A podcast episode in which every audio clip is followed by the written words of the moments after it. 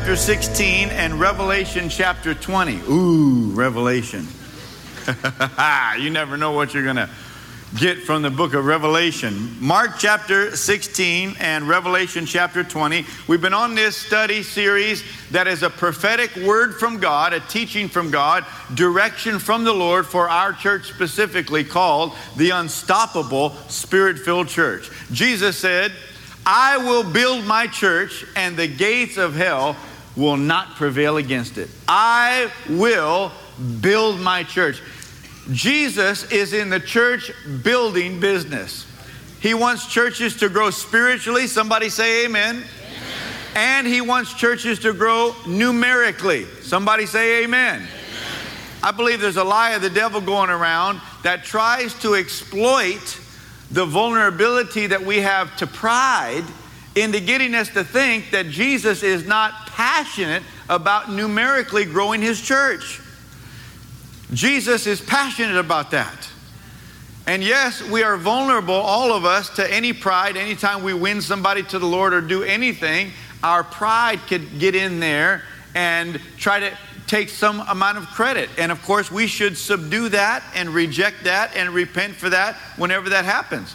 But what we shouldn't do is allow the enemy to put fear on us that we may walk in pride and then not be passionate about what Jesus is passionate about, and that is winning every person possible with the gospel of Jesus Christ. Say amen to that. This is important that we establish this so that we reject the lie of the devil that when any anybody brings up reaching more people that we say oh they're just into numbers. No, those are people. And when you count people, then that becomes numbers. But it's not about the numbers, it's about the people. And we count people because people count. Isn't that right? And the Bible counted the people because we want to know. On the day of Pentecost, when Peter preached that message, 3,000 people were added to the church. You think we're going to tell the author, Luke, Luke, you shouldn't say how many. Don't worry about how many. It doesn't matter how many. People are important, but not numbers. Well, no, he's inspired of the Holy Spirit to write that. Amen? And it goes on and on and on through the book of Acts, explaining how many people would come to the Lord. Sometimes it would just say multitudes because there are so many, but other times it would give specific numbers. And the reason why is because people are important. And we should never lose our quest to go after more people while we have the opportunity.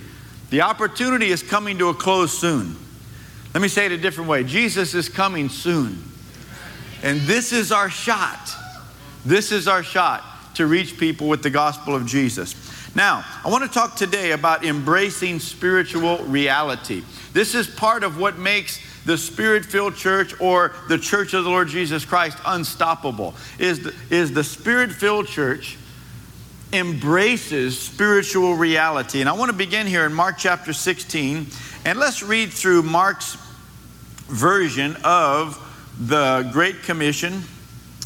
Mark chapter 16, I'd like to start at verse 15 and just read through the end of the chapter. As you know, Matthew also captures this, as well as the first part of the book of Acts and the end of the Gospel of Luke. They capture this in different parts, but let's read this version here from Mark chapter 16. And we're going to read verses 15 to 20 from the New King James Version. If you don't have the New King James, that's all right. There are a lot of good versions. But just for the sake of us reading aloud together, follow along on the screens, would you, so we can all read the same words. Everybody, nice and loudly. Mark chapter 16, verses 15 through 20, reading loudly and together. Let's read. And he said to them, Go into all the world and preach the gospel to every creature. He who believes and is baptized will be saved but he who does not believe will be condemned.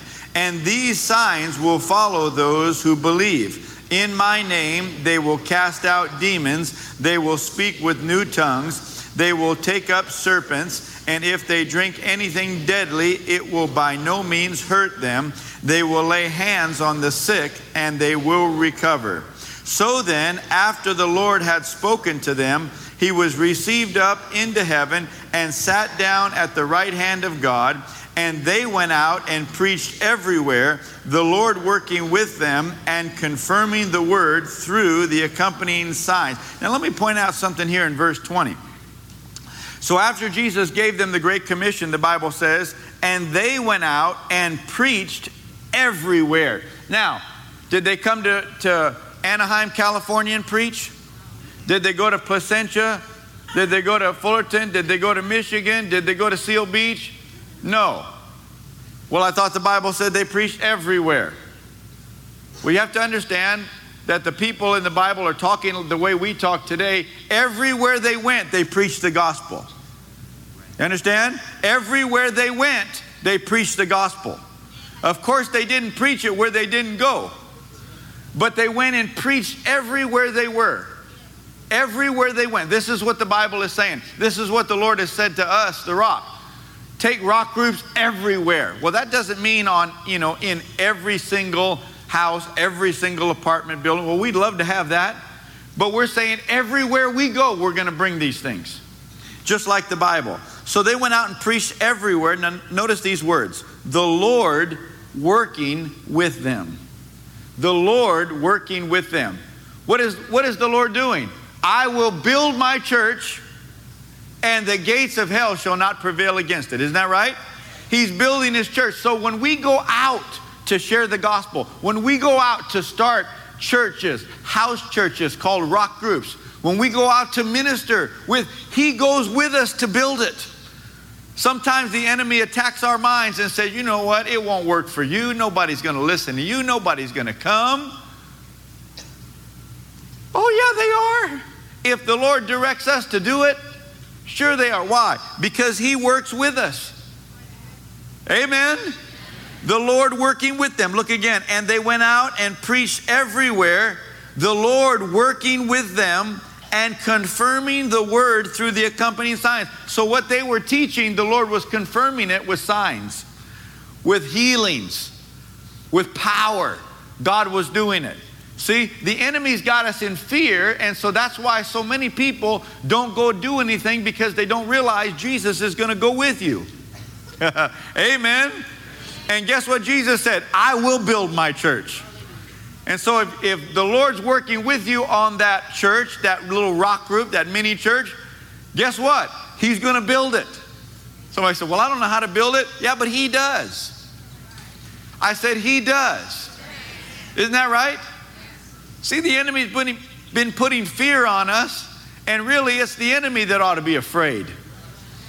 Jesus is going to build his church, and guess where they went? And they went and preached everywhere. Everywhere. So, everywhere we are, Jesus will go with us and build his church right there. Isn't that right? Jesus will go with us. We're, I declare, we're going to have rock groups preaching the word everywhere, and the Lord Jesus is going with you and he's going to confirm the word with the accompanying signs. Amen. All right, now let's look over here at verse 15 again. It says, And Jesus said, Go into all the world and preach the gospel to every creature. Every creature. Every creature. Well, how many of you know there's some creatures out there? well, he's talking, he's talking, he's not talking about animals, he's talking about people. But he's saying every creation that God has made in terms of the human race. Everybody, every culture, everyone who speaks every language, everybody that has any skin color, doesn't matter. He's saying everybody is loved by God, created by God, made in the image of God, and Jesus has died to pay for all of their sins. God wants them all as a part of His family. So He said, make sure not to leave anybody out. Go preach the gospel, to every creature. And then it goes on in verse 16 to say, He who believes and is baptized will be saved. So, can you see the importance of being baptized? He threw it, Jesus, this is Jesus. This is not, you know, Peter in his interpretation of what Jesus said. This is Jesus himself speaking. He who believes and is baptized will be saved. Why? Because being baptized is your first act of your faith.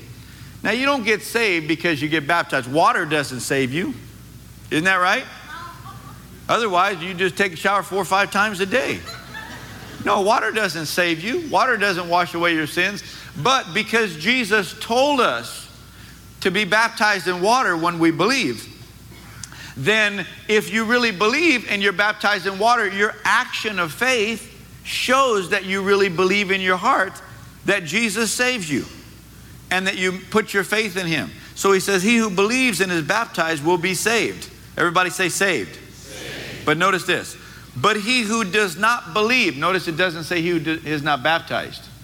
It says, but he who does not believe will be condemned. So notice Jesus is clear that it's the faith that saves you, that through faith you're saved, not, not the baptism. Baptism is just an expression of your faith. But notice he says, but he who does not believe will be condemned. Everybody say condemned. Because I want us to be clear on what he means by condemned. He who does not believe will be condemned. Condemned. Now, listen to John 3:16. You know this. For God so loved the world that he gave his only begotten son that whoever believes in him should not perish but have everlasting life. Now this uses some different language here. Jesus said in Mark 16 that whoever believes will be saved but whoever does not believe will be condemned. Here, the Bible says, God so loved the world that he gave his only begotten Son, that whoever believes should not perish, but have everlasting life. So, in place of condemned, he says perish. In place of saved, he says everlasting life. So, what does that mean exactly? What does that mean to perish? What does that mean to be condemned? What does that mean to be saved? What does that mean to have everlasting life? Well, many people don't know this, but whether you know Jesus or whether you don't, you're going to live forever. So, when you say everlasting life, God doesn't call going to hell everlasting life because that's no life at all. That's no life at all. When you're saved and you go to heaven and you're with God forever and ever, being blessed by God and having the privilege to be in His presence with Him as an honored guest, as part of His family, boy, that's life. That's life. But the other side of this thing, even though you'll live forever, everybody will, not your physical body, but the other part of you, your soul and your spirit, will live forever and ever. But the question is, where? And what will your everlasting life be like?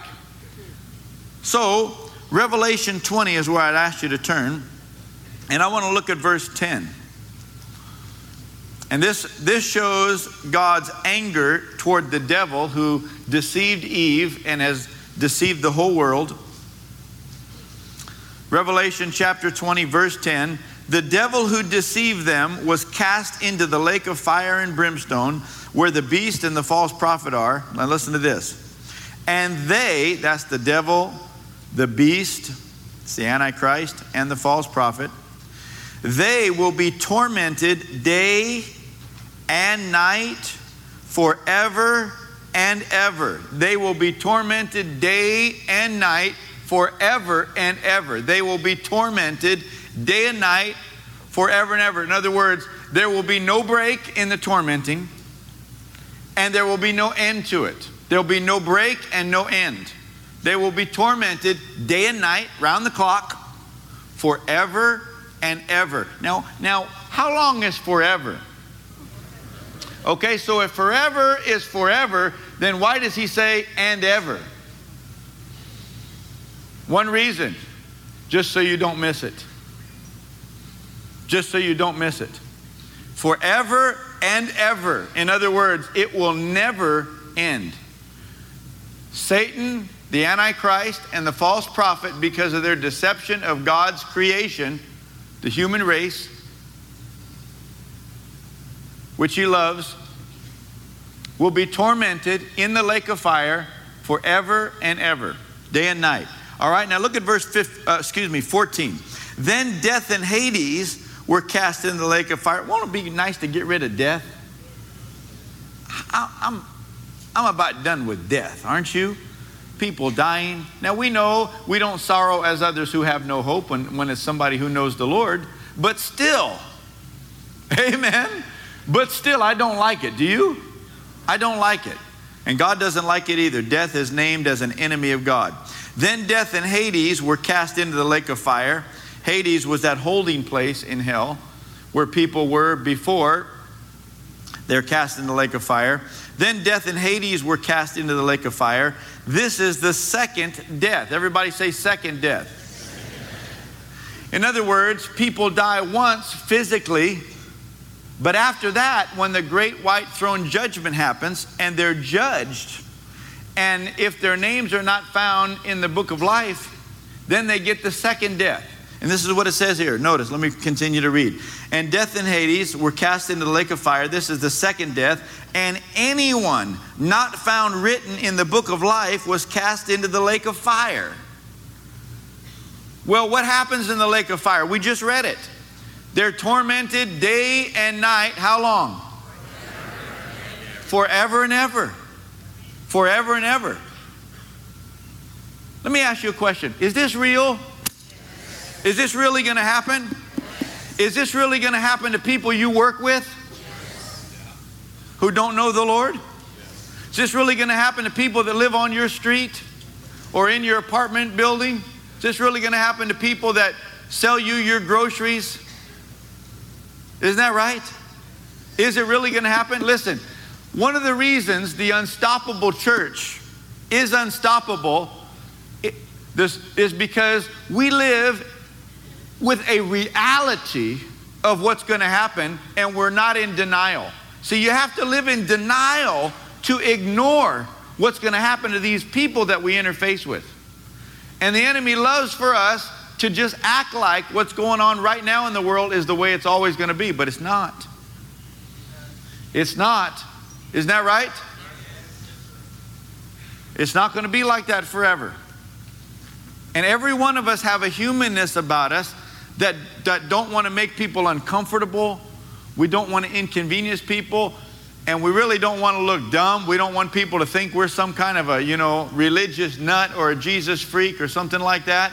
And so we have this reluctancy to want to share or do something that would help them to come into reality of something they can't see physically. You can't prove it scientifically. It takes faith. But how did you get in? Somebody shared with you. Isn't that right? Somebody got over their reluctance. Somebody got over their uncomfortable feeling to share the gospel with you, whether it was your parent or another relative or a friend or somebody, or they handed you a card and you came over to this church or another church or something. Nonetheless, somebody stepped out of their comfort zone so that you could be saved. Jesus stepped way out of his comfort zone so we could be saved. Isn't that right? And so, the unstoppable spirit filled church is unstoppable partially because we embrace spiritual reality and we reject the idea that what's going on in this world right now is the way that it's always going to be. And so we live and interface with people with the reality that if we don't tell them about the Lord, then they are on their way to going to the lake of fire and be tormented day and night forever and ever. Isn't that true? People we know. People we know. I remember some years ago, I saw a Christian film that was put out. Some of you may have seen it, but it showed how uh, people had been judged and sent to hell, and somehow they were able to look at the Christians that they knew and yell out in tears, Why didn't you tell me? Why didn't you tell me? You knew. Why didn't you tell me?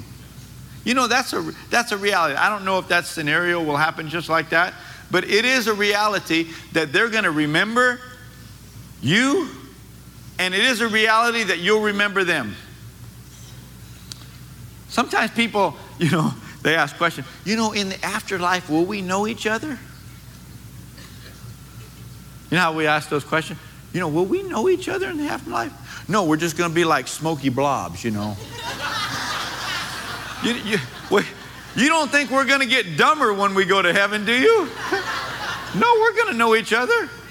We're going to know each other. You remember in Luke chapter 16 the story of the rich man and Lazarus? I mean, that rich man was in torments in Hades. He wasn't even in the lake of fire yet, but he was already tormented in a flame in Hades. We just read here Hades is going to be cast in the lake of fire too. Lake of fire is the big one. But everybody's being held in Hades right now until the, the judgment of God. Well, the rich man said, Hey, send Lazarus. He knew who Lazarus was, he knew him from his life. And then he even said this Hey, uh, send Lazarus back to tell my brothers so they don't have to come here. See, he wanted to go. He remembered his brothers. And he didn't want his brothers to come there. He had love for his brothers being in Hades in torment. He had love for his brothers. See, you're still going to have your capacities, you're still going to have your memory, you're still going to have feelings and heart like you do. Why? Because you're the same person. The only thing you don't have is your physical body. You're going to be the same person. See, believers that believe the Word of God, and especially those of us that are filled with the Holy Spirit inside and have insight, embrace a spiritual reality that says, I cannot live as if these things are not true and not share with people, even though I'm uncomfortable, I'm insecure, I'm shy, I'm timid, I'm busy, I don't like these people. Amen. You'd never say you want them to go to hell, but some of us have told them to. I'm not saying you really meant it literally, I'm just saying we have. but we should be telling them, go to heaven. Isn't that right? That's what we ought to be telling them. Hey, folks, these things are real. And, and I'm not pointing any fingers at anybody. I'm telling you that I, as a human being, as I go over these scriptures, I feel the same way. I feel like, oh my goodness, man, how many people I've come into contact with and haven't told. And it wasn't that I, it was always that I didn't think about it. Sometimes I did think about it, but oh, you know, uh, I'm busy, or they look busy, or they look like they're in a hurry, or whatever. Whatever. And I'm not saying every single person you ever talk to that you have to stop them because Paul didn't do that and Jesus didn't do that. I'm not saying that either. But what I am saying is, I think you would agree with me that a whole lot more people would know about Jesus if we would be led by the Holy Spirit and share with those that we're prompted to share with. We've been learning in T for T training, training for trainers, about the power of writing down our story. How we, before we met Jesus, how we met Jesus, and life since we met Jesus. Just a quick something that we could share in one to two minutes. How powerful it is just to share your story. And the Holy Spirit gets in there. And people, re, you know, that which is most personal is also most general. In other words, when it gets right down to where you live and you share your story, that relates to more people because it's not just some abstract concept. It's right down to the human level of how Jesus changed a human being. And that's why it relates to a lot of people. Your story. And the neat thing about your story is no one can refute it and say, no, that didn't happen to you. well, they don't know. So you're just telling your story. So powerful. So powerful. And so, anyone not found written in the book of life was cast into the lake of fire. Was cast into the lake of fire. So, that rich man in Luke chapter 16 that found himself in Hades, man, he is aware that his brothers, he doesn't want them to come here. He's aware that he's in torments. He's once you die, spiritual reality is going to become crystal clear. But we shouldn't be unclear about it now because God explains it to us in detail. Isn't that right? He explains it to us in detail. Boy, it's quiet today.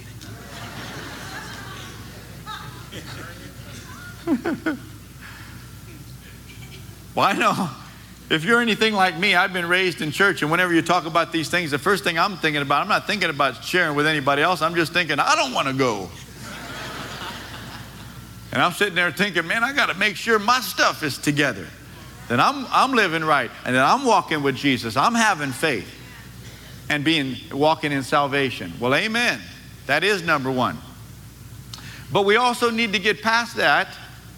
Not that we don't always want to keep a check on ourselves, but we need to get past that to where we can share with other people. Somebody say amen to this. And would you agree it's, it can be uncomfortable at times? Would you agree with that? It can be uncomfortable. But do we still need to do it? Yes. Come on, answer me out loud. Do we still need to do it? Yes. We do. We do. And this is what the Lord is doing among us right now.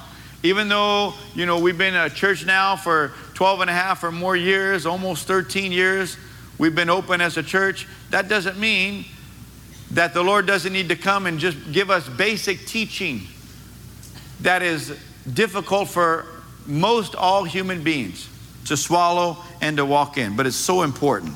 Now I want you to listen to Ezekiel 3:18. If you didn't think those other verses were the most encouraging verses, you're definitely not going to think this one is.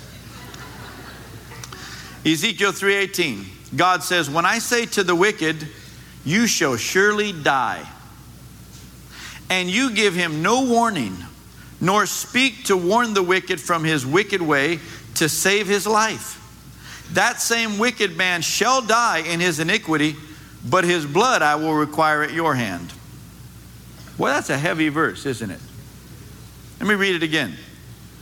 God says, When I say to the wicked, You shall surely die, and we just read what's going to happen with anyone not found written in the book of life.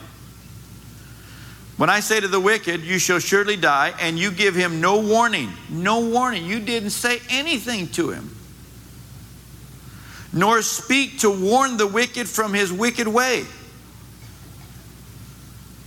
to save his life. Why would you do that? To save his life. Isn't that what it says? Why would you tell him? Why would you want to say it? to save his life. He said, When you give no warning, that same wicked man shall die in his iniquity. In other words, just because you didn't tell him doesn't mean it's not going to happen. That same wicked man shall die in his iniquity, but his blood I will require at your hand.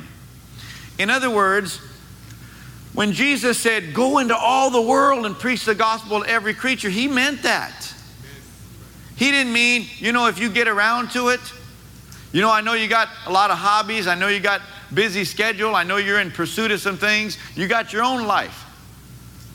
And so if you have time, if you get around to it, or if you ever see an opportunity that you fall into and you can't get out of it, and somebody even asks you about it, then go ahead and share. No, he said you proactively go share the gospel to every creature. And so it's so important that we understand that we have been told by the Lord, in fact, commanded to go preach the gospel to this world. It's not just for a few people that have the gift of evangelism, which, by the way, is not in the Bible. Well, I don't have the gift of evangelism. Well, I'm not called to be an evangelist. Well, that doesn't matter whether you're called to be an evangelist or not. You're part of the body of Christ, and therefore the Great Commission applies to you as well as anybody else. Go into all the world and preach the gospel to every creature. You know what I love is we're learning through this T for T training the power of sharing our story, our testimony with people. And it gives you the opportunity to share the gospel in your story. So it's not like you're just coming up, you know, opening the Bible and preaching at them with some scriptures. You're coming and you're preaching the gospel by telling your story to them. But this is so important. This is so important. You know, I, I can't imagine it, but I'll bet you the devil would have some people want to leave our church because they don't like the fact that we're talking about what we really ought to do. You know, just go somewhere more comfortable where, you know, they don't you don't have to actually do the Bible. You know, isn't that right? Hey, I just want to come hear it. Right? Don't, don't try to make me do anything. Well, nobody's making you do anything. We all make our own choices. But Jesus taught us come, hear, and do it. And so we need to do this. How many of you, as uncomfortable as it is, and as much as you just prefer this was not even in the Bible, you accept the fact that it is in the Bible and are committed with the help of the Holy Spirit to be a doer of this word? Raise your hand up. Keep your hand up right now. Keep your hand up right now. Let's pray. Say, Lord, help me to do this. I don't want to miss it. I don't want people to miss heaven. But you know me. So I ask you to help me, Lord.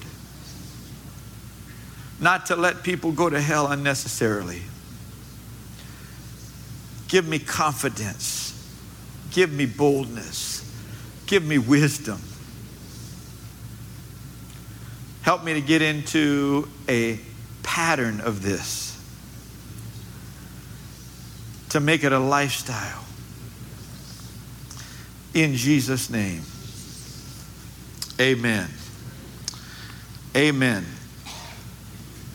Now listen to Colossians 3, verses 1 to 4. Paul said, If then you were raised with Christ, seek those things which are above, where Christ is, sitting at the right hand of God. Set your mind on things above, not on the things of the earth. For you died, and your life is hidden with Christ in God. And then Romans 8 5 says, For those who live according to the flesh set their minds on the things of the flesh. But those who live according to the Spirit, the things of the Spirit. In other words, those who live according to the Spirit set their minds on the things of the Spirit. The enemy, one of his tricks with believers is to get us to focus on natural things, like what's happening in our life, what's happening in our schedule. I got responsibilities. I got, I got to clean my house, wash the clothes, get the dishes done. I got to get, get my car taken care of. I got to go to work. You know, the, the list of things to do goes on and on and on. And that's a reality. There's nothing wrong with that. That's, that's part of life.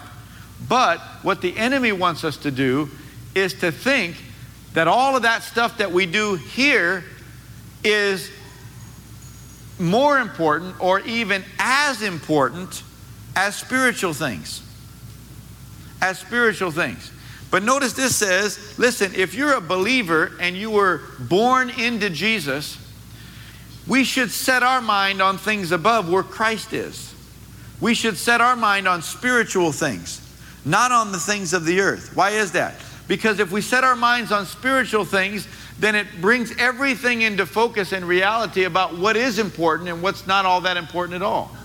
There are a lot of things we spend our time doing that are really not eternally important. Isn't that true? A lot of them. And we say, well, if I had time, I would do something important, not realizing that we have time, but we're spending that time on some things that really aren't necessary things. This is not a condemning message, but this is an enlightening message. This is just getting down to Bible basics about being a Christian, Bible basics about being a believer in the Lord Jesus Christ. And it's so important that we come and we talk to the Lord about these things individually. And we say, Lord, I, I want to do it the right way. And I realize I haven't been, but I want to do it.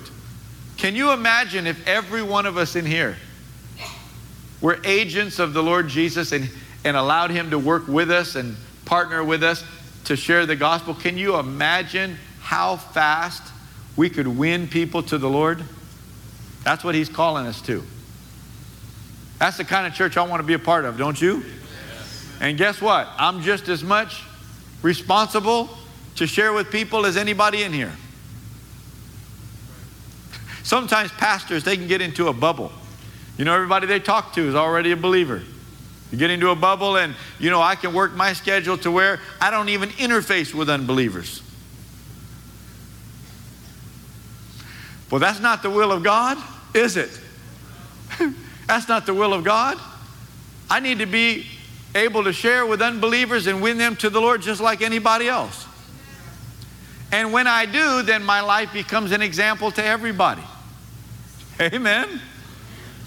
So let, just, just so you know, I'm on the hook with this as much as anybody else.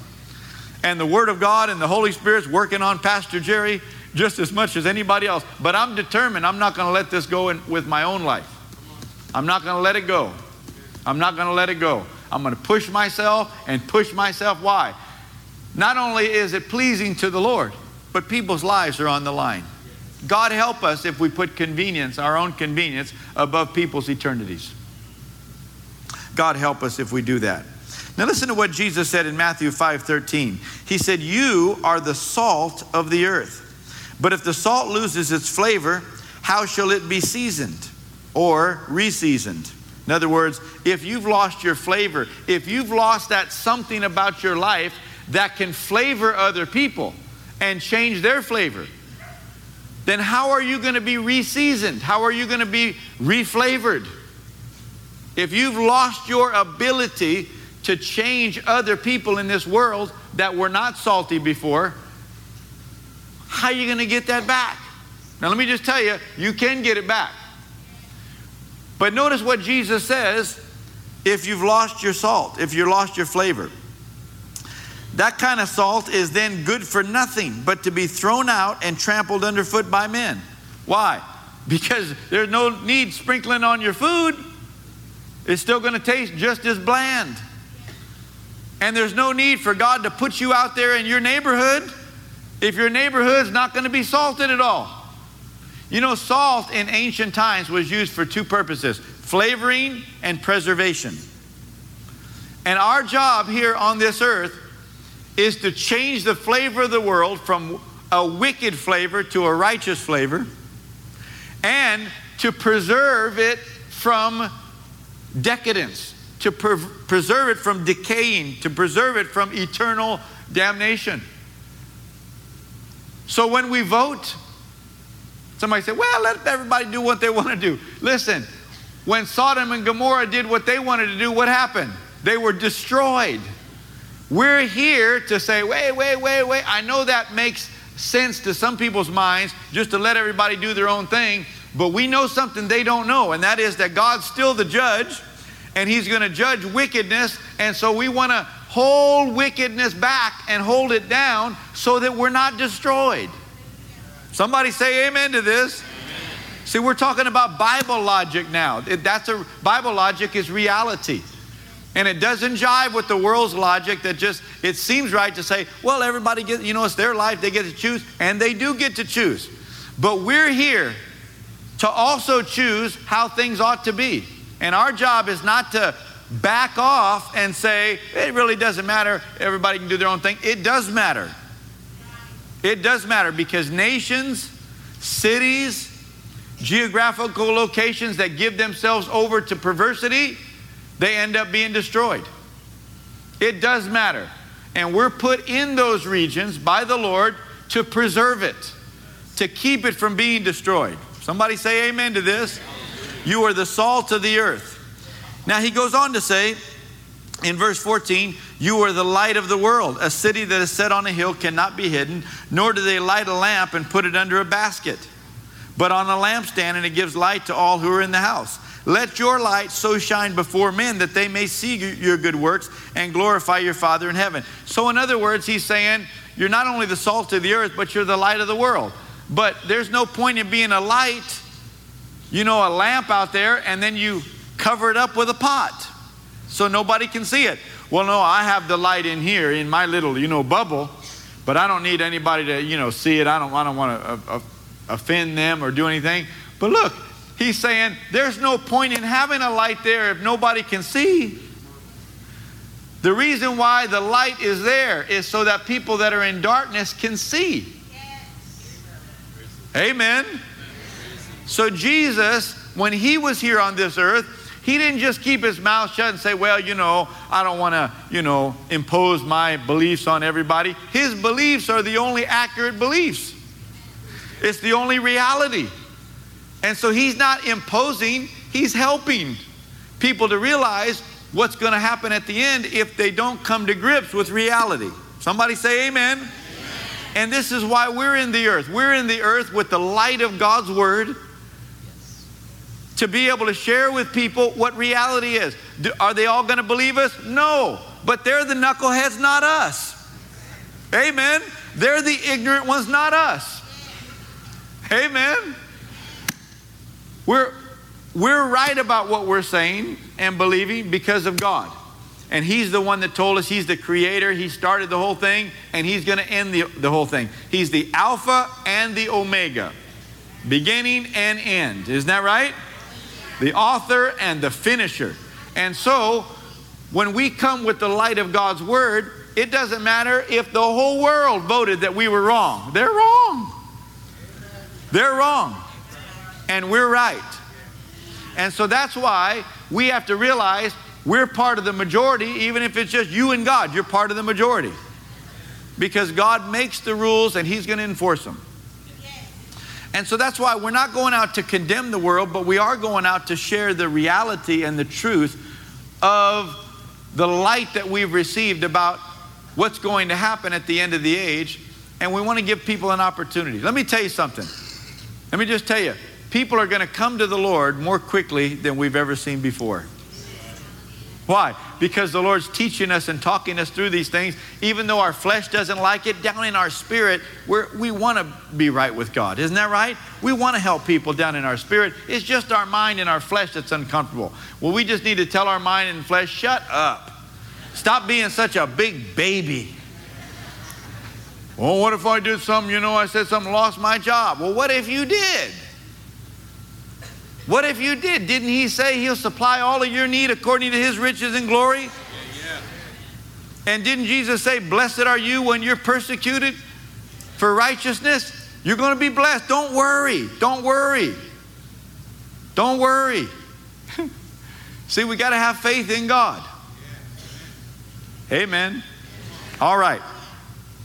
Now, I remember years ago, in fact, right about the time we were starting this church, Kimberly and I, we were looking for where we needed to live here in Orange County because we didn't live in Orange County. And we ended up staying at her uh, family's house in Cypress.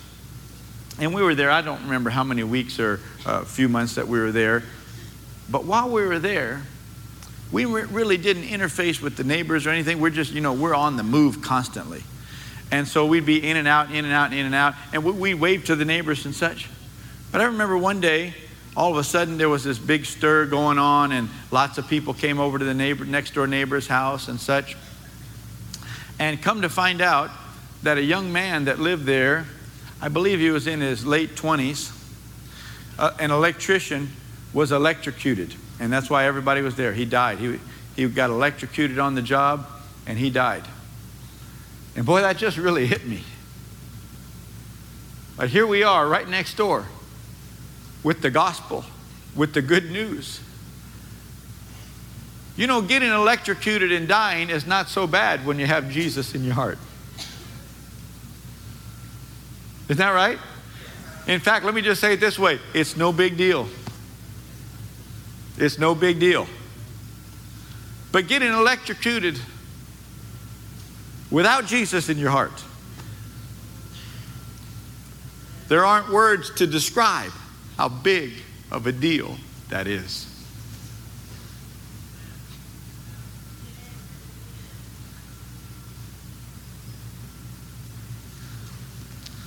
And I said to the Lord, Lord, I don't want anybody else to die around me that didn't have the opportunity. I'm not saying he did or he didn't, I don't know. But the fact that I didn't know was what bothered me. I didn't know, really didn't know them at all. We're just in and out. And I'm not saying for sure that the Lord strapped it on me and said, you know, you're responsible or something because I never ha- even had a conversation with this man. But the, the fact that he's right next door, and we've been in and out, in and out, you know, weeks.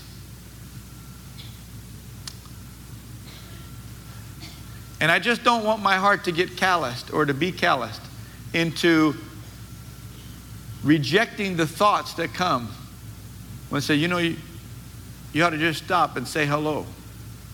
You ought to build a little relationship there and look for the opportunity to share. Why?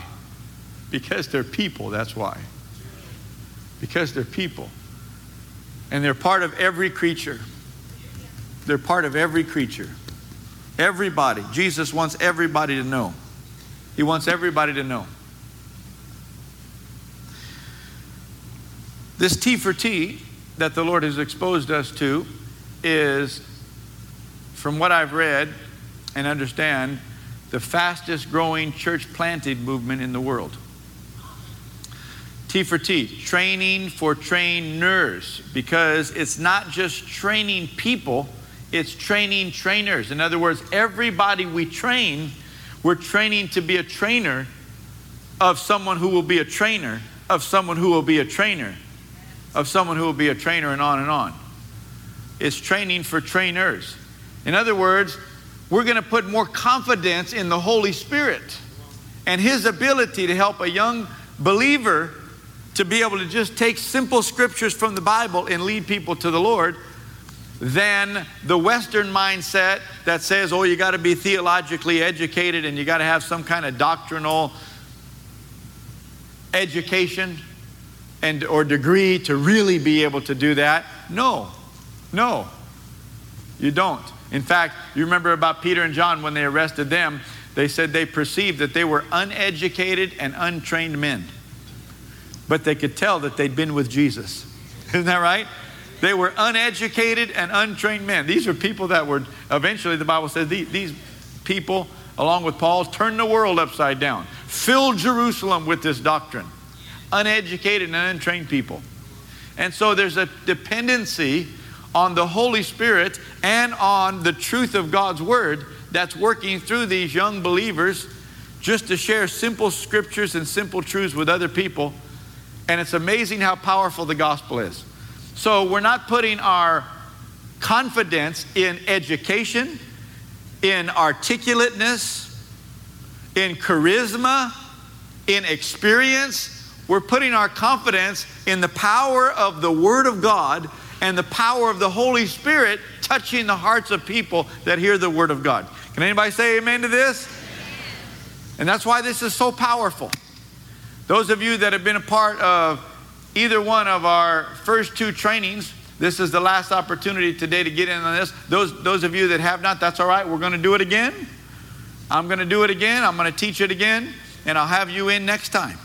This is so important that we get trained on just the basic life of being a believer and sharing. And not only that, but so many of you, you never realize it, you're going to be either leading or participate in leading a rock group, a little mini church, and people are going to come to the Lord, come to faith. And guess what? Those people in that group are going to be trained to train others, and they'll, they'll be starting rock groups too, many of them. Somebody say amen to this. I know this is kind of bold. Somebody said, man, this is kind of, yeah, it's way out there, isn't it? Kind of like the Bible. Isn't that funny? We read these things all the time in the Bible. But for it to happen in modern day, it was like, wow, that's like, wow, we're really out there. Like, like real Christians. Wow. Amen. That's the way I want to be, don't you? And I love what it said the Lord working with them. The Lord working with them. The Lord's going to work with us. He's going to work with us. Now, here's the way, let me just break this down for you with this T for T. You're training someone else to train someone else. Anyone who trains people using the T for T system can, at the end of those six lessons of T for T, start a rock group and in fact just say, hey, come back next week again. And we're just going to go right into a regular weekly time of studying the Bible, simple Bible study. We'll tell you all about that and how that works. And then T for T, those six lessons that you originally teach will train people to lead the rock group and to continue in their own personal growth. It'll it, just those six lessons, they're just they're very simple, but they're very comprehensive in that it gives you the basics of what you need to do to start a rock group and to continue to train people and to continue to lead the, those people and help disciple them. Very simple. Very simple. So now, just to be clear, listen, people don't have to come back here to go through some additional training to be certified to start a rock group. Why? Because somebody out there trained them with these six lessons and they started a rock group. We don't even know who they are. We lost control.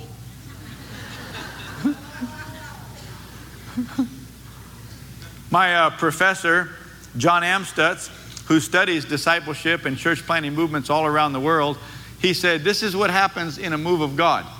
You, ha- you have to lose control and let, let the Holy Spirit do His work to help the church.